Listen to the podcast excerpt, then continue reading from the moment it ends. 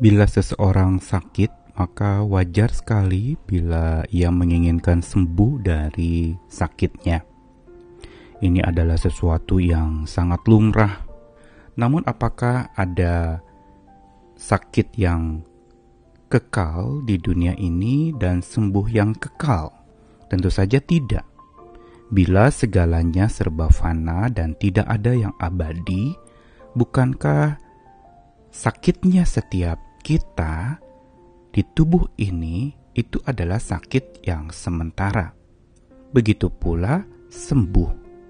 Sembuh selama kita ada di dalam kehidupan yang fana ini, sembuhnya pun adalah sembuh sementara. Setelah kita dinyatakan sembuh dari penyakit kita, kita bisa sakit lagi.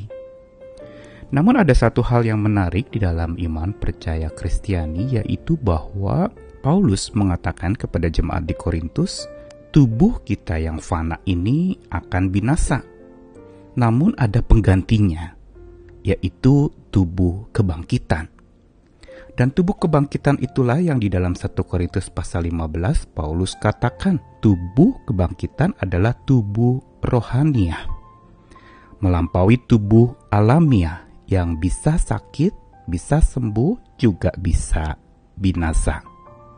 Sedangkan tubuh kebangkitan adalah tubuh rohaniah, tubuh baru yang sama sekali tidak ada penyakit di sana. Tubuh yang memang dikatakan itu oleh Paulus yang diubahkan keadaan yang tidak dapat binasa dan ini dipastikan bagi setiap orang yang percaya kepada Tuhan yang bangkit itu. Saya Nikolas Kurniawan menemani di dalam Sabda Tuhan lagi hari ini dari Filipi pasal 3 ayat 10 sampai 11 dan 20 sampai 21 dibacakan dari Alkitab versi bahasa Indonesia masa kini. Satu-satunya yang saya inginkan ialah supaya saya mengenal Kristus dan mengalami kuasa yang menghidupkan Dia dari kematian saya ingin turut menderita dengan dia dan menjadi sama seperti dia dalam hal kematiannya. Dan saya berharap bahwa saya sendiri akan dihidupkan kembali dari kematian. Tetapi kita adalah warga negara surga. Dari situlah juga Raja Penyelamat kita Tuhan Yesus Kristus akan datang. Dialah yang kita nanti-nantikan dengan rindu tubuh kita yang lemah dan dapat hancur ini akan diubahkan oleh Kristus menjadi seperti tubuhnya sendiri yang mulia. Ia dapat melakukan itu karena ia memiliki kuasa untuk menaklukkan segala sesuatu. Ada hal yang menarik ketika Tuhan Yesus bangkit dari kematian, dia memiliki satu tubuh yang baru yang berbeda dengan tubuhnya yang lama, yaitu tubuh yang dikatakan di dalam kitab suci saat murid-murid sedang ada dalam ruangan tertutup.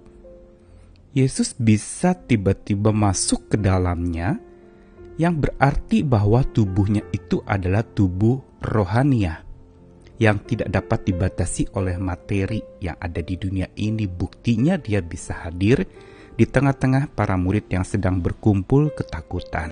Namun di sisi lain, setelah Tuhan Yesus bangkit juga dia ada menjumpai para murid di tepi danau dan dia mengajak makan pagi waktu itu dikatakan eh, daging ikan dan mereka makan bersama. Ini menunjukkan bahwa tubuhnya itu tubuh yang juga bisa makan, tapi juga sekaligus tubuh yang bisa menebus ruang dan waktu. Ini tubuh yang unik yang dikatakan. Tubuh mulia Tuhan Yesus Kristus.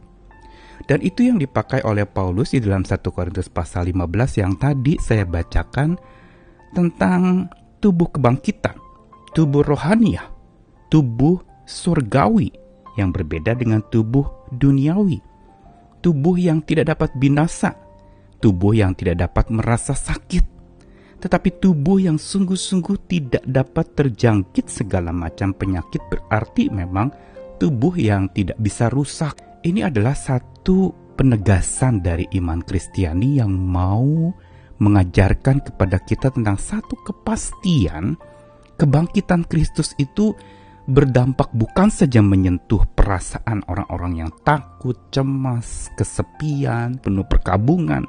Makna dan dampak kebangkitan Kristus itu juga nyata di dalam tubuh kebangkitan baru yang akan diberikan bagi setiap orang percaya yang mati lalu kemudian bangkit. Inilah sebenarnya yang Paulus ingin katakan sehingga ketika ia menderita, ia mengalami tubuhnya disesah dan mengalami aniaya, terluka dan menderita, dia justru melihat itu sebagai penderitaan ringan. Karena tidak dapat dibandingkan dengan sebuah kemuliaan kekal dari tubuh kebangkitan baru yang akan dia kenakan atau diberikan oleh Tuhan. Karena itu Filipi pasal 3 ini Paulus menyatakan satu komitmen, satu kerinduannya yaitu bahwa ia ingin mengenal Kristus dan kuasa kebangkitannya dari kematian dan ikut menderita bersama dengan dia menjadi sama seperti dia dalam hal kematian sampai bisa hidup kembali pula dari kematian. Paulus sedemikian rupa merindukan itu karena dia punya iman dan keyakinan bahwa tubuh setiap orang percaya yang sudah mati kelak akan dibangkitkan. Dan itu adalah sebuah kebangkitan kekal tubuh yang tidak dapat binasa itu Tuhan karuniakan. Karenanya dikatakan di dalam ayat yang tadi dibacakan tubuh kita yang lemah dan dapat hancur akan diubahkan Kristus menjadi tubuh yang seperti tubuhnya yang mulia. Dan dikatakan Tuhan mampu melakukan itu karena ia memiliki kuasa untuk menaklukkan segala sesuatu. Apa yang ingin diajarkan tentang topik tubuh kebangkitan ini? Ini berlaku untuk setiap kita ketika setiap orang percaya mengalami sakit penyakit lalu sembuh. Ketika sakit jangan buru-buru dulu merasa, aduh kenapa saya sakit. Ingat Tuhan bisa sembuhkan. Tapi ketika sembuh juga ingat kita masih rapuh dan kita bisa sakit lagi. Tetapi tubuh yang baru itu tidak akan mengalami sembuh sakit yang sementara. Tetapi sembuh selamanya. Satu tubuh baru yang tak mungkin dapat terjangkit segala macam penyakit karena tubuh itu tubuh rohaniah. Melampaui apa yang ada yaitu tubuh jasmani kita ini memberikan berita penghiburan sekaligus penguatan serta keyakinan akan pengharapan masa depan. Bahwa kalau hari ini dunia kita sedang dijangkit oleh penyakit virus yang begitu cepat menular dan sudah memakan korban begitu banyak dan pandemi yang memang menakutkan membuat orang mengubah pola hidupnya karena takut tertular atau takut menularkan semua ini mari kita lihat dari perspektif tentang apa yang Tuhan akan kerjakan buat hidup kita nantinya. Sehingga ketika kita mengalami sakit penyakit serahkanlah itu kepada Tuhan. Bila memang Tuhan mau sembuhkan kita selama di dunia ini puji Tuhan. Tapi bila Tuhan memang memanggil pulang orang yang sakit itu untuk kepangkuan Bapa di sorga, ingat bahwa dia dikaruniakan tubuh kebangkitan yang baru. Bukankah dalam pengakuan iman kita sering mengatakan bahwa aku percaya kepada kebangkitan orang mati yang tadinya mati lalu bangkit? Dan inilah sebenarnya semangat Paskah. Semangat kebangkitan yang berarti sadar juga bahwa tubuh kita akan diberikan tubuh yang baru diganti oleh Tuhan yang Maha Kuasa dan hanya bisa dilakukan oleh Dia yang pernah bangkit dari kematian dan kuasanya tidak pernah bisa mati. Salam menang, salam bangkit, salam untuk tetap hidup bersama dengan Tuhan kita yang tidak dapat binasa sehingga tubuh kita pun sekalipun sakit dan akan binasa Tuhan akan menggantinya dengan tubuh yang baru yang tak pernah sakit dan tidak dapat binasa. Selamat mengikut dia lebih dalam lagi. Amin.